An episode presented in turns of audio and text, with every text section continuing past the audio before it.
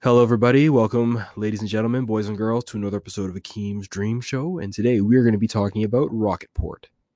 Anywhere in the world in under an hour. Quite a novel concept to think we can get around the world in less than an hour. It's not reality yet unless you're taking a rocket, but we've come a long way since the days of 19 or sorry, pardon me, 1872 when a book called Around the World in 80 Days was published. That's back when they were using hot air balloons and not airplanes. I think it was 1901, the Kitty Hawk and the Wright brothers created the first airplane. And fast forward about 121 years, and now we're launching rockets on a routine basis. And it's become commercially viable for a select group of billionaires to make rocket travel commercially viable. In other words, they're going to be able to, in the next 10 to 12, maybe even shorter years, give you a plane ticket, or sorry, give you a rocket ticket the same way they would give you a plane ticket, and you can rocket your ass from, I'm right now in Edmonton, from Edmonton to Moscow in, let's say, I don't know, 45 minutes. I can't get to the nearest town, Red Deer, from Edmonton in 45 minutes. And you're telling me I can go to Russia? It's pretty crazy stuff. Now, there's a lot of physics and a lot of rocket science. Don't you love that uh, platitude? Listen, man, it's not rocket science. Well, today we're talking about rocket science. God damn it! So it's we're gonna get to the nitty gritty here, but is I think it's just such a cool, novel concept that a lot of people in the future are never gonna know what jet lag is. They're never gonna know what a long flight is. They're never gonna know what it's like to sit on a flight from Calgary to Gatwick in between two people who are unfamiliar with bodily hygiene and perhaps deodorant for about, I don't know, eight or nine hours. Uh, I think that's where I picked up the bad habit of breathing through my mouth because I didn't want to breathe through my nose that whole trip. Especially, it's the best when you're on these long flights, eight, nine plus hour long flights where you're in between people and there's always that huge negotiation about who gets the armrest. Sometimes I'm, if I'm in a good mood, I'm like, you know what? It's only a two hour flight. Armrest is all yours, my friend. Rest away. And then not only do they take the armrest, they have the gall to rest their head on your shoulder. It's like my armrest wasn't enough. You got to put your head on my, you know. By the time we land, we're like cuddling because I just give in. I'm like, you know what? I'm just gonna, I'm just gonna embrace this sweaty, disgusting heat, just body juices in this coach aisle seat. Looking forward to maybe riding uh, first class one day.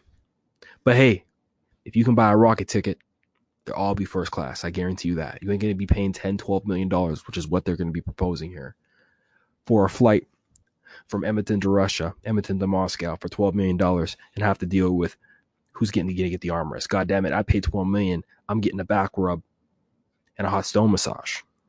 Not just the armrest, god damn it.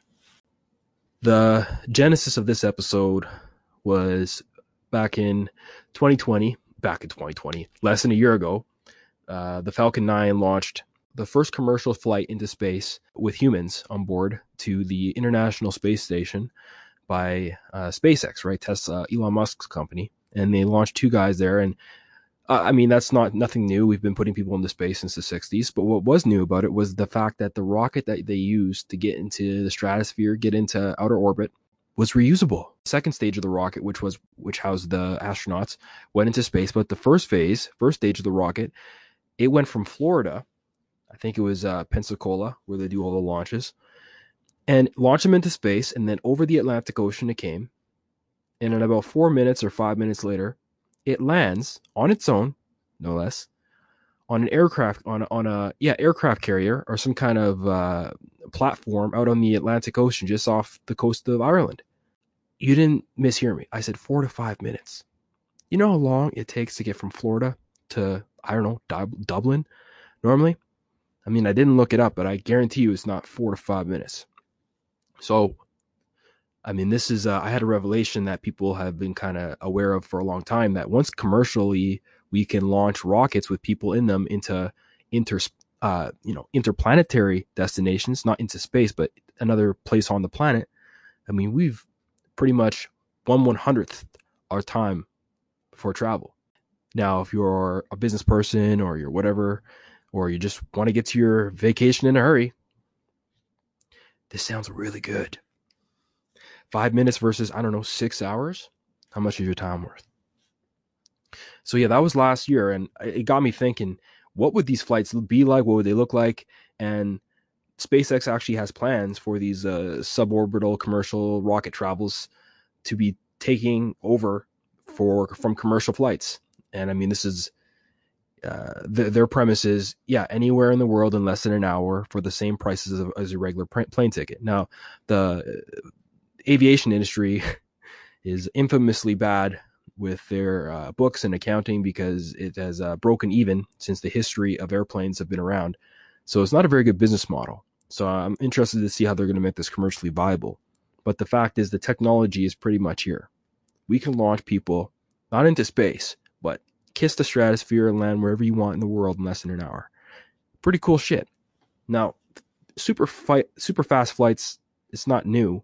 I mean, we had the Concorde jet that was commercial back in the 70s, 80s, and 90s, I believe. And that one was famous for doing its New York to London flights where you could be doing breakfast in London and dinner in New York because the flight across the Atlantic Ocean, which would normally be, I think it was like five hours.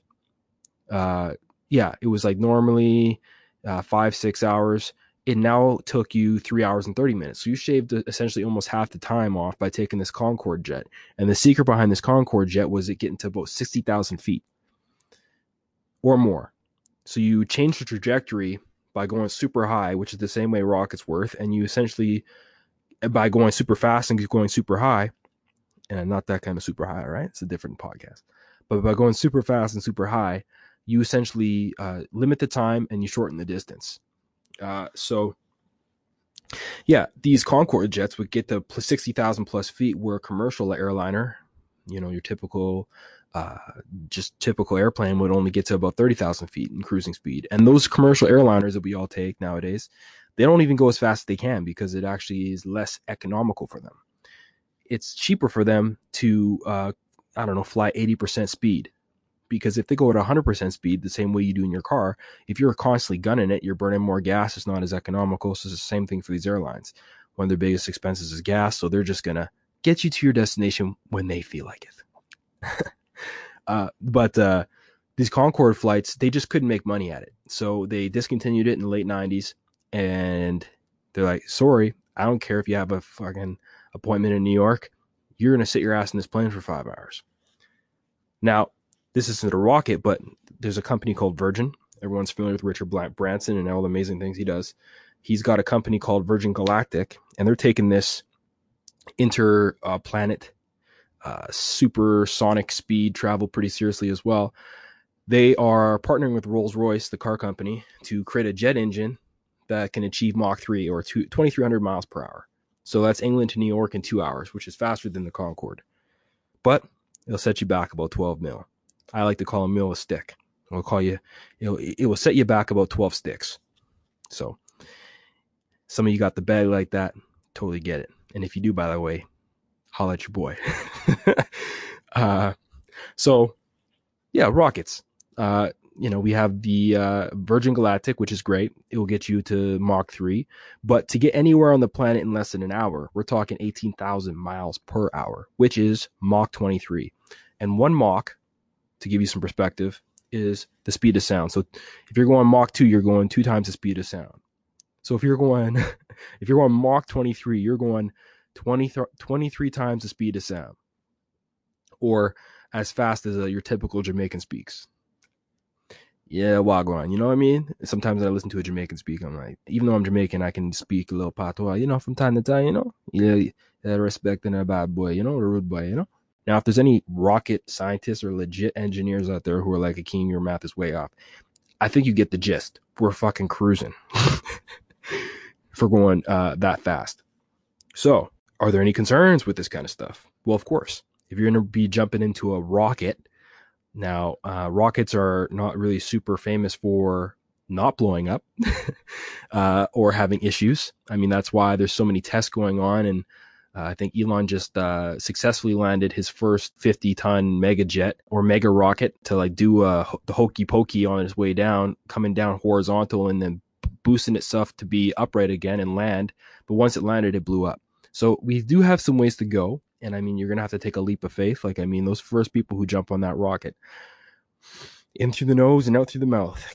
Can you handle, can the human body actually handle the G forces associated with Mach 23? We don't know. And maybe somebody out there is like, hell no to the no, no, no. If you pass out going down the, the, uh, what's that? What's the merry-go-round? If you pass out on that, say this ain't for you. You know, uh, you're, you're best taking a, a flight with like seven different layovers. But if you were one of those brave souls out there who can handle Mach 23. Or if you just don't mind passing out, if it means getting, maybe that's the thing. You're like, hey, listen, I'm not going to survive this Mach 23, or no, I'm not going to stay awake for it. It's going to pass me the fuck out. But I'm willing to get knocked out to get there faster. I wonder how many people would be willing to do that. Like, listen, I don't care if it knocks me out. If I can get to my destination in 100, one one hundredth of the time, sign me up for that. so, yeah, that's the first issue, Mach 23. And the second issue is the safety, uh, the the landing, right? So of the reusable rocket landing safely. So here's my situation. Here's my kind of rebuttals, or here's my answer to that. Number one, if you're concerned about it landing uh, or not blowing up on reentry, I would say wait till it gets to about ten thousand feet or so, which is the typical height for uh, parachuting and then jump out. Let the rocket take you 99% of the way, right? It's like in that movie Hitch when he's teaching that guy about how to kiss a girl and he's like, come 90 and let her come 10. He's like, I'll come 90, you come 10. Well, I'm not even asking you to come 90. Or I'm not even asking you to come 10. I'm saying, listen, that rocket's going to bring you 99% of the way there. You jump out when you're about 10,000 feet up. Make sure you have your parachute on, and you land yourself. There, problem solved. Because if you're uh, parachuting to the ground, you're not worrying about blowing the fuck up. I like the idea of I want to go to Bangkok, right? I want to go to Thailand. I want to go to Singapore. I want to go. I want to go to the Eastern Hemisphere for a lot of things, travel, business, whatever. If I can get there in half an hour, if I can get there in half an hour, why wouldn't I want to do that? Now, I might be nostalgic from time to time and want to do like a three-hour flight. Sure, uh, you're up at cruising altitude. You throw on your downloaded movie on Netflix, listen to my podcast, perhaps, and uh, or you listen to three of my podcasts. My podcasts are like 15 minutes each. By the time you get there, uh, you have will have listened to three of my podcasts, and you're all the way on the other side of the world. That doesn't sound too bad to me. But I think it's going to solve a lot of problems if we can get on a flight, not a flight, if we can get on a rocket, get anywhere in the hour, get anywhere on the planet within one hour, where would you go? Where do you live right now? And where would you go if you can get anywhere in one hour? You know, you might say, well, Akeem, I'm not a rocket man. And uh, to that I say, oh, no, no, no.